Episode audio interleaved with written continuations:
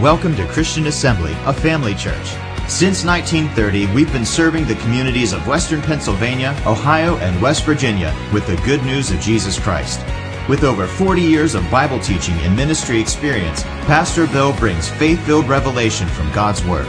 We believe with you, wherever you are, that God will inspire and change your life through the following teaching.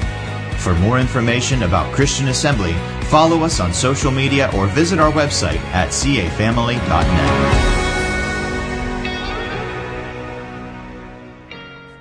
Good morning, everyone.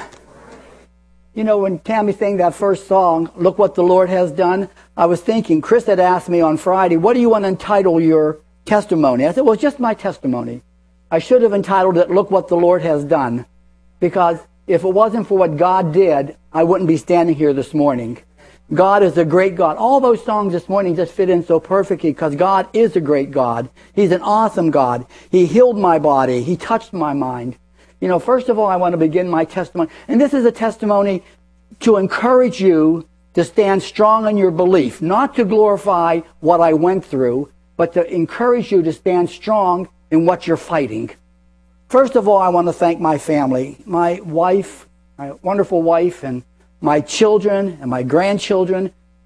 I can't express my gratitude for what they did for me throughout my recovery. They spent countless hours, month, a month with me, spending, sleeping with me, spending the night, making sure I had everything I needed, making sure if I needed ice or I needed water during the middle of the night, they were right there. Uh, they devoted their life. I didn't know at the time that I developed COVID that my entire family had COVID because I was in the hospital and they weren't telling me what they were going through. But all of my family, my wife, my daughters, my grandchildren, were encountering COVID also. It just, it didn't get as severe as my case was. But first of all, thank you, thank you all, my family, for everything you did for me. Number two, I want to thank my church family. I know that you're all praying for me, standing with me in agreement. Um, thank you for the flowers, the food, the cards. Most of all, the prayers uh, that strengthened me and encouraged me to continue my fight. I realized that even though you were praying for me, this fight was mine. I had to have a firm foundation which to stand. Pastor preached several weeks ago about having a destiny and a goal and having a sure foundation.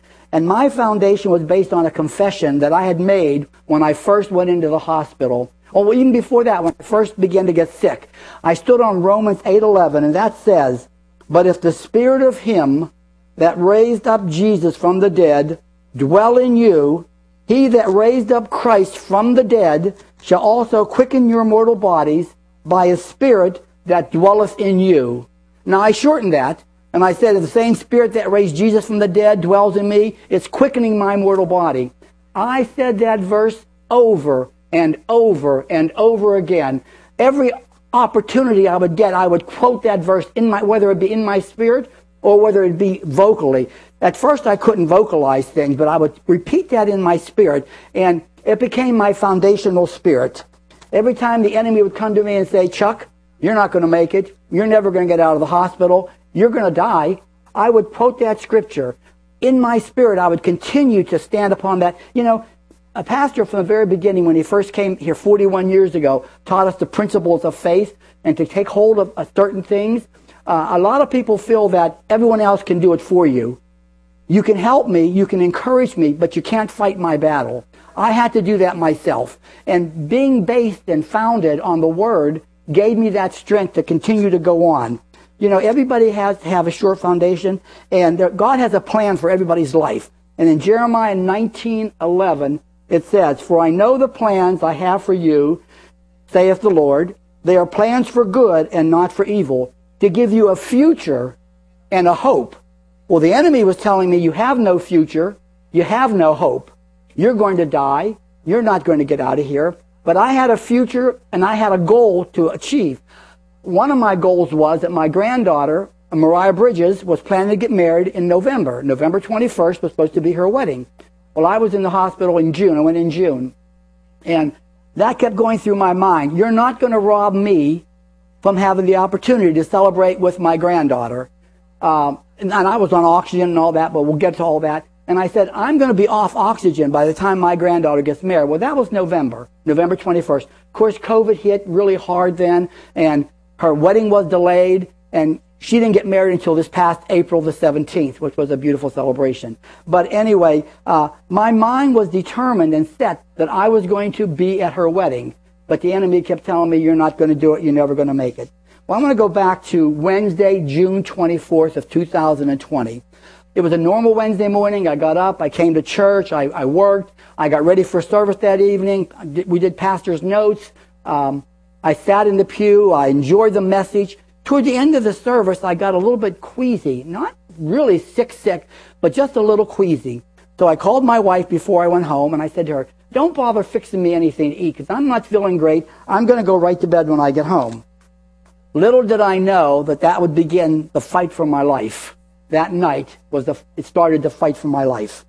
My temperature began to rise. I don't know, it was 102, 103, 104. And for the next I don't know how many days my temperature continued to rise and I was in bed. My wife was continuing to force water on me and force food on me and uh, I didn't want to eat. I couldn't hold anything down. I couldn't really drink, but she was kept insisting you have to drink. You have to keep hydrated. I didn't know that she was in contact with the hospital because, you know, COVID had just really began uh, in a major uh, thrust. And so she was getting some advice from the hospital that I needed to be hydrated, I needed to have water uh, I began to get weaker and weaker. I began to being able not to breathe real good. My breathing became shallow. Um, but she continued to try to force feed me and, and try to get me, you know, to drink water. Then uh, they also suggested that she take me to get a COVID test. I said, I don't want to go get a COVID test. I have the flu, honey. I'll be over this in a few days and, you know, it'll all be okay. She said, no. The doctor said, the hospital said, go get a COVID test. So on Saturday morning, which was June 27th, uh, we went to the clinic, and of course you drive up. You don't get to go in. You don't get to interact with anybody. You call ahead. You tell them you're going. You drive around back. They come out to the car. They swab your nose. They take your temperature. She said your temperature is high. Uh, we'll let you know in a couple days what the results are from this. Well, I went back home again, believing I only had the flu. I wasn't going to get a, a positive result. Um, but I kept getting weaker and weaker and sicker and sicker. My wife kept forcing water on me, kept forcing food on me. Well, finally, my test came back uh, on the 30th of June, and they said you were tested positive for COVID. Well, I even thought then, oh, it's no big deal. I'm going to get over this. It's like a flu. I'm going to weather through this. Uh, but by that Thursday, I could barely breathe. I could barely catch my breath. And my wife said, uh, you have to drink, honey. You have to eat. I said, listen, I'm dying. I'm not able to eat. I'm not able to drink. I cannot breathe. She immediately called 911. The paramedics came. They they assessed me. They got me into the ambulance, and they took me to the hospital. When I got to the hospital, the the intake nurse said to me, "Where have you been? We've been waiting for you for four hours." Well, I didn't know that they were stabilizing me in the um, in the ambulance, getting me ready to go to the hospital. It took four hours to take a 15 minute jaunt from my house to the hospital. When I got there, and the intake nurse sent me in, uh, a doctor friend of ours who doesn't work real often was on call that night. She came into the room and she saw me. She said, Chuck, what are you doing here? I said, well, I just wasn't feeling well. I, bar- I could barely talk at that time. It was just little words coming out. And she said to me, don't worry, we're going to get you admitted. We're going to take care of you. I didn't know that she had called my family by then and said, you know, this is grim. It doesn't look good. He's, he's in serious condition here, but we're going to do everything we can for him. I was probably one of the first people admitted to the medical center with COVID. Uh, there were several who came after me, but I was one of the first ones. So they were doing a lot of experimenting. They really didn't know a whole lot about COVID. Uh, the first day I was admitted, I, they admitted me to a room, and immediately they transferred me to the CCU unit because my oxygen levels had dropped so low. And I didn't have any idea what oxygen levels were or what my heart rate would be. But since then, I've discovered, you know, by, by going online, finding out that your heart rate should be between uh, 60 and 100, and your oxygen levels should be between 95 and 100.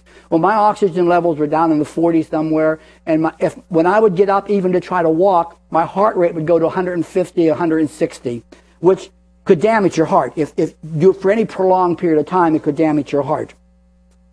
Uh, the first day I was in CCU, another doctor friend of mine, Dr. Ben, who a lot of you people know, who attended here some time ago, he saw my name on the admit, admittance sheet and he came into my room. Of course, you had to be all garbed up with hat and mask and gown. And he said to me, Chuck, I saw your name out there. Can I pray with you? What? I said, certainly. I was happy to see him. It was a familiar face. He said, so he prayed with me. And the Holy Spirit dropped into my spirit at that moment. The Holy Spirit said to me, ask Dr. Ben to look at your lungs. He's a pulmonary doctor. I thought to myself, this is ridiculous. He's, I have all these doctors around me. I mean, there were a host of doctors and nurses around me. I don't need Dr. Ben to look at me. I've got all these doctors here. So I ignored it. Never ignore the prompting of the Holy Spirit. Because I believe had I initially listened to that prompting, I wouldn't have progressed as badly as I did. But I didn't. I ignored it completely. Um, and my family also was in contact with a nephew. My, one of my nephews is the uh, head of the emergency department at Dartmouth Medical Center in Lebanon, New Hampshire. And they would call him and he would call back and he would tell them what questions to ask the medical center and the doctors.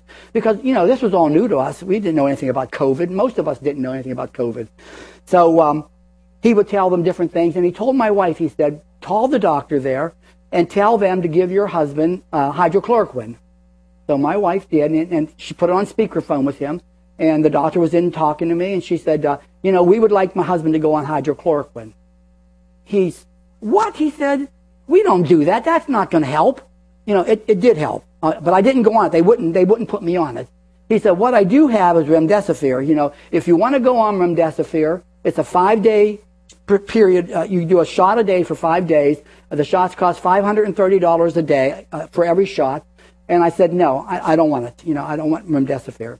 He said, we'd also like to put you on a ventilator. I said, absolutely not. I'm not going on a ventilator. Uh, the reason, one reason I didn't want to go on a ventilator was uh, right before I went into the hospital, one of my cousins had called and was talking to my wife. My wife was saying that he can't breathe, you know, he's going to the hospital. And um, she said to her, and I heard her, she said, don't let them put him on a ventilator because if they put him on a ventilator, he'll never come off of it. Well, that struck a fear in my heart, which I shouldn't have had a fear because I know God was in control, but it struck a fear in my heart, and I told them I, I refused, absolutely refused to go on the ventilator.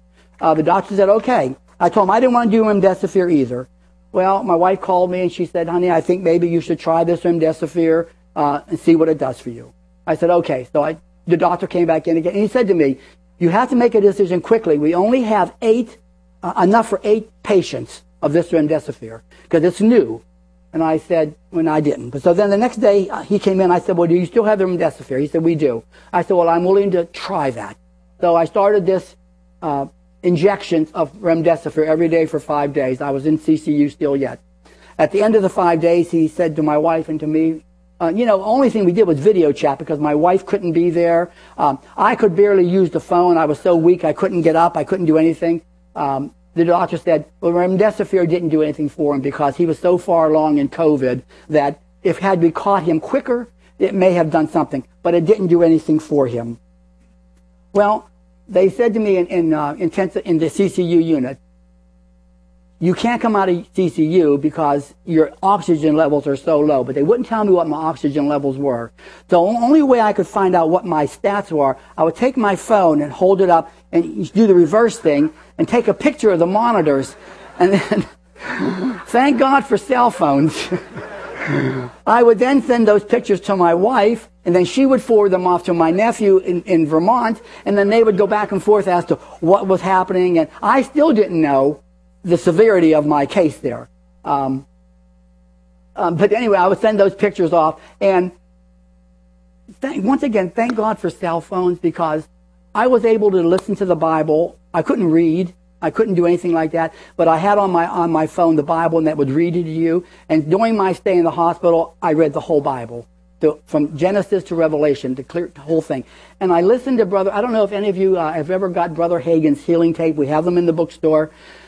They're awesome. It's nothing but Brother Hagin quoting healing scriptures. Now I, and I had that on my phone also, and I listened to those healing scriptures multiple times a day. After I'd listened to the Bible, I'd read so many chapters, it would read to me so many chapters, I would play those healing scriptures over and over and over again. And every time the nurse or anybody would come in and say, you know, it doesn't look good or this, I would go back to Romans 8:11 the same spirit that raised Jesus from the dead dwells in me and is quickening my mortal body. And then I would put those healing scriptures back on again. They also were given, because I wasn't allowed out of bed, I was bedfast for 21 days. They did not get me up out of bed for 21 days. Uh, they had me on Lovenox, which is a blood thinner uh, to keep you from getting blood clots while you're laying in bed. But you're still supposed to do some action. You know, you just can't lay around because, you know, things happen. But I was in bed for the 21 days. The nurses would come in three times a day just to bring my food and to give me medicine. Other than that, I had no contact with anybody. I did, I was able, my wife would call me every morning on the phone and I was able to, to listen to her talk to me and encourage me, pray with me. But I really couldn't respond back to her because I was so weak. Um, in my room, they had me in a room at the hospital that had a big window. I mean, it was a beautiful big window. But outside, I was on the second floor. Outside the window was nothing but huge air conditioners. I couldn't see a tree. I could barely see the daylight. Um, it was like I was in a prison. I was like I was confined. And I always tell my wife and other people when they ask me, these people that are in nursing homes now, and they're locked up for a year, they can't see their loved one. It, it's terrible to not have that physical touch or that physical love of somebody. It, it doesn't help them get well at all you know, had they allowed someone to come in and just sit with me and talk with me, my loved ones, it would have, you know, really encouraged me. But they didn't allow that. Uh, uh, just having um, the telephone was wonderful because I was able to listen to the scriptures and listen to the um, uh, the healing scriptures. And then I would pray in the spirit, sometime inwardly, and sometime if I had the strength, I would pray outwardly. And when the nurses would come in to give me my food, they probably thought I was crazy. But you know, I really didn't care because I knew my God and I knew where I stood, and I don't care who knew that I was a Christian and who knew that I was speaking in tongues, and uh, whether a lot of them, a lot of the nurses were Christians, a lot of them understood, many of them didn't. Uh, I had a lot of people at the hospital who worked at the hospital who knew I was in, who would write little notes on my um, um, my meal meal papers, you know, praying for you, little scriptures. Uh, uh, and they would bring food in, and I couldn't eat. I mean, first of all, hospital food is terrible, number one. Number two, you know, when you live with an Italian wife and you get all these home cooked meals, you're going to eat hospital food. Number two, I just wasn't able to eat. And they would bring me um, that those drinks, the drink, supplement to drink, Ensure, I think they were. And they were lousy. You know, me, I don't like anything milky. Uh, I don't like milk. I don't like vanilla ice cream. I don't like custards. Uh, but they would bring me these to drink. I could barely get those down because they just were offensive to me. Uh, I was trying the best I could to eat and to stay strong, but I just couldn't do it. I lost 30 pounds in the first 21 days I was in the hospital. Uh, the social worker, she would peek her head in the door every day. Uh, Mr. Sorelli, uh, we're going to have to send you to a nursing home. Um, I said, no, no, no, no, no, no, I'm going home. Mr. Sorelli, you're never going home. You're going to a nursing home. You can't go home. You have to make a decision because there's only so many nursing homes that will take COVID patients. I'm not going home. I, I'm not going to a nursing home. I am going home. My family is there. Mr. Sorelli, you're not going home. The social worker called my wife one day and told her, I need the numbers of people closest to you. Um, your husband is in serious shape. My wife was really upset. She called my girls. Tammy ran over and they began to pray in the spirit and intercede and cast down whatever the doctors and nurses were saying. Even though it was a fact, they were standing on God's word for what, you know, what, what was happening. Uh, once again, the social worker insisted that I make a decision that I had to go to a nursing home, and I just, I refused. I said, absolutely not. I'm not going to a nursing home. Uh, if I'm going to die, I'm going to go home and die. I'm not going to die in a nursing home. But I had faith that I wasn't going to die because I had my mind set on getting out of there and overcoming this, even though I was so sick. Um, I would tell the doctors every day, I just want to go home. Please let me go home. And they would say, well, Mr. Sorelli, you're not able to go home. You're not strong enough to go home. You need to be rehabilitated. You need to go to a nursing. They, I, I believe that they just thought I was going to die and let me lay there for 21 days. They didn't see any hope in it. So really, they didn't exercise me. They didn't send in, ther- for the first 21 days, they didn't send in therapy for me. They just let me lay there. Uh, the day that I finally convinced the doctor, she was a woman doctor. I didn't know any of these doctors because your PCP can't go into the hospital anymore. These were all new people. Uh, a lot of them were foreign people. Uh, the, uh, the, main doctor was a woman doctor. I, I still don't know her name. Um, she came in, and every day I would say, I, I want to go home. Please send me home. No. One day, finally, it was on, um, after 21 days, on July 23rd, She said, okay, we're going to discharge you. You know, since you don't want to go to a nursing home, we're going to discharge you. We're going to let you go home. My wife called me that day and she said, honey, I think that we should call Dr. Ben. This was the doctor who met me in the emergency, in the CCU unit and prayed for me. And I, and the Holy Spirit told me to ask him to look at me. And I told her, don't call him because if he, you call him, he's going to keep me in the hospital and I'm not going home. They've agreed to send me home. I'm coming home. She said, okay. No, I said, I'm not staying in the hospital another day. Well, my daughters came to pick me up at the hospital, and my granddaughters, they came to pick me up at the hospital. And when my children uh, saw me, they couldn't believe it. They tell me later they couldn't believe it. I had lost 30 pounds. You could see my clavicle bones. You could see my skin was hanging. Um, it was a beautiful summer day, and as uh, they wheeled me out, I could barely get out of the wheelchair to move myself into the car. But once I got into the car and they shut the door, I began to pray in the Spirit and thank God for releasing me from that prison. You know, uh, my girls thought I was crazy too. You know, I just was so excited as I would pass and see the trees. I'm seeing the trees. I'm so happy and so excited to be out of that hospital. When I got home, my son-in-laws met me at home, and they brought a wheelchair out to the car, got me into the wheelchair, wheeled me up to my front door, put the wheelchair up, got me into the house, and my family had arranged our whole house so that I could be close to the kitchen and bathroom, and they had uh, recliners in my dining room, and they put me in, into this recliner, and I, that's where I stayed for the next two weeks. I wasn't able to move. I wasn't able to get up out of that chair, even to go to the bathroom. Uh, they would try to feed me. I still wasn't eating much. Uh, the intake nurse came to the house. For, they scheduled therapy for me. Now they schedule therapy. So the intake nurse came to the house to, to, to, to assess me. And, um, well, she didn't tell me till later, and I'll get to that, what she said later. Um, she looked at me and she intake me. She said, we're going to have people come in and we're going to have people work with you. So um, they did. They scheduled people to come in four days a week. And when they came in, I was still on oxygen 24 hours a day, seven days a week. And my oxygen rate was at six. And at, they wanted me at five when I was sitting, six when I was moving around. Well, I didn't move around much because I couldn't.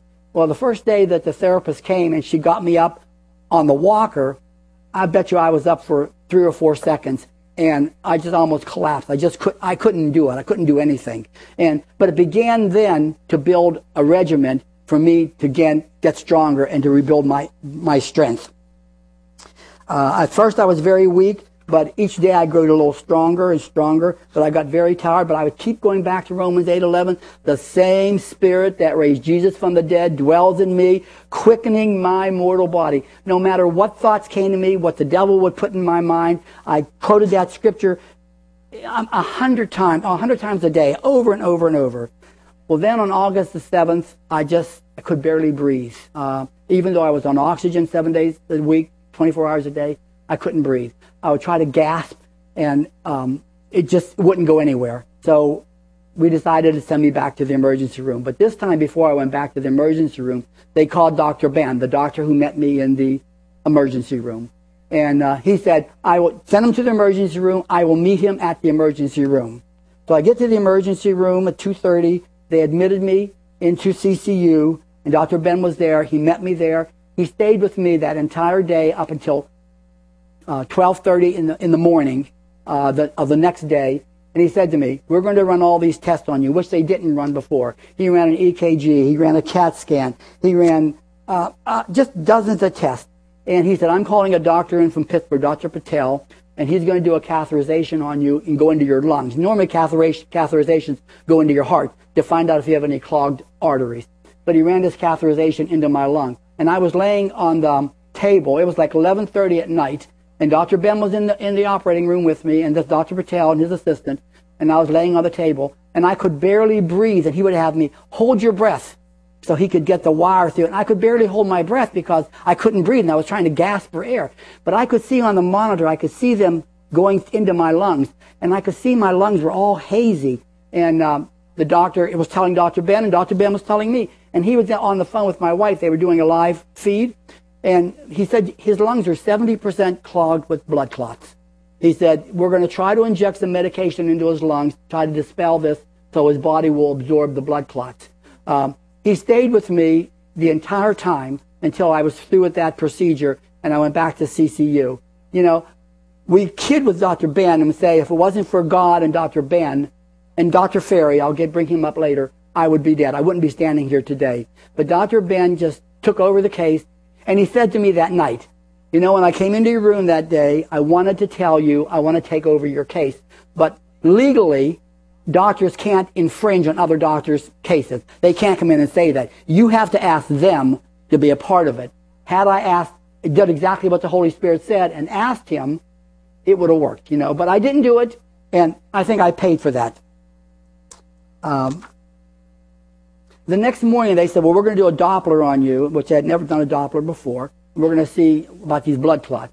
So they did a Doppler on my legs and thighs, and they found that my legs and thighs were completely clogged with blood clots. And Dr. Ben said, that's what I figured, and I figured that that's where the blood clot broke loose, those blood clots broke loose and went to your lungs. He said, uh, I believe that I had the blood clot before I left the hospital uh, the first time. I believe they didn't check it, and that's why I had to go back into the hospital. But anyway, had I listened to the Holy Spirit, maybe I could have solved some of those problems. Uh, on August, Sunday, August the 9th, Dr. Dr. Ben called Dr. Ferry, who is a hematologist and also an oncologist in Beaver, a well-known doctor. He came into the room and uh, he, he saw me and he said, you know, you tested positive four times for COVID. You know, they, they test you all the time. He said, but I'm telling you, you're not contagious. You were contagious only for the first 14 days. You're not contagious now. You may test positive for months to come, he said, because it's in your system, but you are not contagious. I finally did get a test which was negative, praise God. And when I called, after I got that test and I called Dr. Ben and I said, you know, my test came back. He said, what was it? I said, it was negative. He just screamed on the other end of the phone, thank you, Jesus, you know. So, uh, but um, Dr. Uh, Ferry said to me, we're going to put you on blood thinners because of these blood clots, and you may be on these blood thinners for the rest of your life. And uh, we, I, they started me on heparin when I was in the hospital, but when I came out, then they put me on ex- Xarelto. And, um, well, praise God, I have maybe 10 more days of Xarelto 10, millim- 10 milligrams, and I will be free from blood thinners. Amen.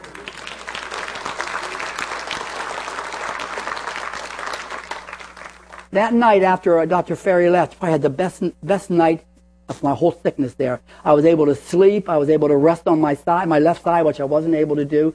Well, the next day he came back and saw me and he said, Oh, Pastor, I am so sorry. I called you Chuck yesterday. I should have called you Pastor. He recognized, he didn't recognize me at first because, you know, I had a full beard. They didn't shave me. My hair was a mess. It was long. You know, I, I was sick. I had all these tubes in me. He said, uh, I know who you are. I see you with the other pastor coming into the hospital all the time, praying for people. I should have called you Pastor. I said, listen, Dr. Ferry, titles aren't important. You call me Chuck, you know. And uh, that's what he did from there on, and he called me Chuck. Uh, I continued to improve uh, and was released 10 days later. At that time, I wasn't worried about coming out because I knew that I was being taken care of. The first 21 days, it was like I was just laying there and they weren't doing anything for me. These 10 days, Dr. Ben was actively taking a part in my situation, making sure that everything I did was correct, uh, making sure that the nurses did everything. And I told him, I said, please don't put me in room 267. That was the room I had before. he said, I won't. So he put me in 264, which had a beautiful view. And my family was able then to drive around the hospital and come down and they were able to wave at me through the hospital. Um, at first, the first night they came, uh, I was there and I was waving and they were waving and they were waving. They were excited to see me. They went home and they called they weren't waving at me, they were waving at the person in the next room who was waving also. I said, you know, tomorrow I'll put my phone on, the flashlight, my phone, and I'll wave it so you guys can see where I am. well, the second time I went back into the hospital, my family then would go to McDonald's or Wendy's or um, Applebee's, and they would bring food. They weren't allowed to bring it in, but they would bring the food to the desk, and then the desk would bring the food up to me. Then I began to eat a little because the food was a little better. You know, I like McDonald's. What can I say? Uh, and so I was getting stronger. I was getting better. Uh, I was so excited to be released that, that 10 days later. And once again, I began to praise God and, and pray in the Spirit on the way home. And uh, my healthcare my healthcare workers then told me that when they first came and assessed me, they didn't think it was possible that I ever get well. They thought I was their first COVID patient, number one. They said, you were so weak, you looked so bad, we didn't think you were going to make it, but we didn't want to tell you that then. Um, as the healthcare workers continued to come to the house, the one one worker, especially her name was Amy, um, she was talking about her her boyfriend, her fiance, who wanted her to go to church with him, and she just didn't want to. You know, she wasn't interested in going to church.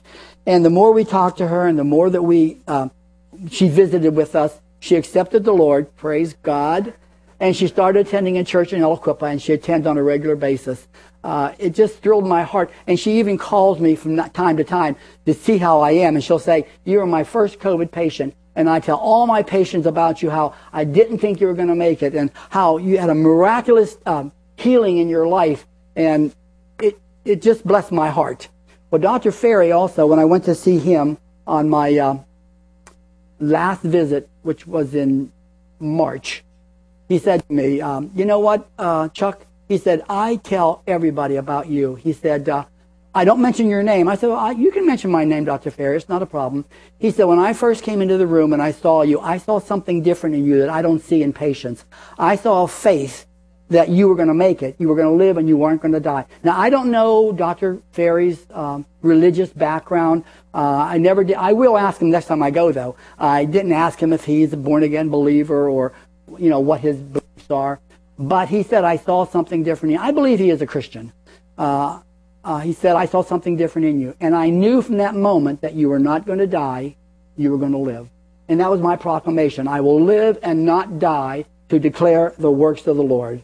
Um, Dr. Ben, uh, when I went back to him in March also, and he listened to my lungs, uh, I was still on oxygen. Okay, I've been on oxygen all this while. I got another miracle that happened to me was uh, you you don't they the insurance doesn't pay for a portable oxygen carrier for you. You have to pay for yourself, and it was for thirty eight hundred dollars, four thousand dollars. And I told my wife, well, you know, I want to go back to work. I want to get out. I want to go to my kids' ball games.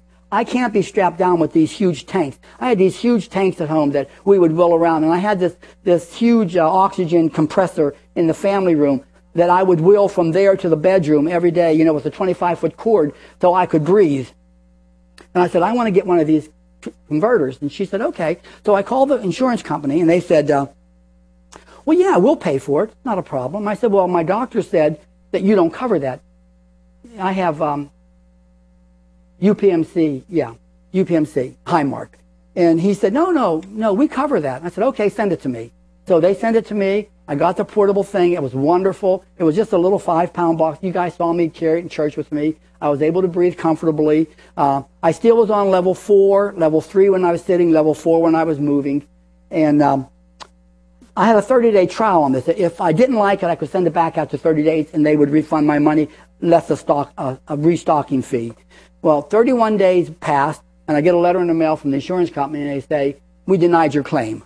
We're not paying for your, your I didn't care at the time because I told her I wanted it, you know. So um, I think we were in the car having lunch at McDonald's, and I called the insurance company, and I said to them, you know, I got this in the mail. I said, had you sent it a day earlier, I could have sent it back, and then they would have rented me one, but they wouldn't have paid for one. And she said, why don't you file a dispute? I said, well, you know, you're, you're saying that it's denied. File a dispute.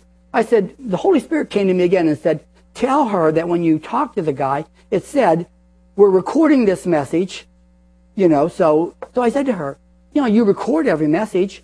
Go back and listen to what the gentleman told me on the phone that he would, the insurance would cover this. Okay, we'll do that. About three days later, I get a letter in the mail saying, we've approved your claim. They sent me a check for 20% less the $4,000, $3,200, something like that. And so I was blessed. Amen. God worked out another miracle in my life.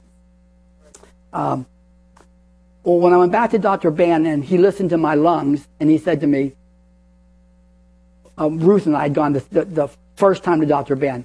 Before when they would come, the nurses would come, they would hear this wheezing and crackling in your lungs, like pneumonia, you know, you have a buildup in your lungs. Well, he listened to it. He took the, the stethoscope away and he jumped back and he said, Hallelujah! There's not a crackling in your lungs. There's nothing there. It's completely clear. I said, well, how about this oxygen? I'm going to stay on the oxygen, he said, for a while longer. I said, okay. Well, the Mariah had changed her wedding date from November to April 17th. And I told my wife, I am not using this oxygen when I go into the wedding for Mariah. She said, honey, the doctor wants you on it. You know, you need to stay on it. So when I went back in March then to both Dr. Ferry and Dr. Uh, Ben, Dr. Ben said to me, well, how you doing? I said, well, I'm doing good. Well, how's the oxygen? I said, well, I've been cheating a little here. I said, at night, I take the oxygen off. And I, I would wake up every couple hours and I had a pulse ox, you know, I mean, we've become so familiar with all these things, how to take your blood pressure, how to take your pulse, your oxygen rating, how to take your heart rate, um, that, uh, I would take my, my pulse ox and my pulse ox would be normal. It would be like 95 to 98 while I was sleeping.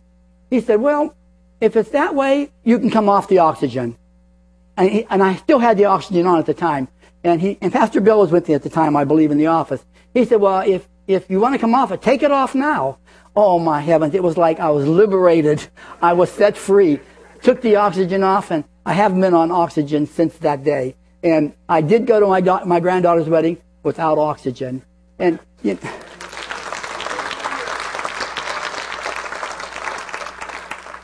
Well, I just, I want to give glory to God today, not to me, not to man, but to God.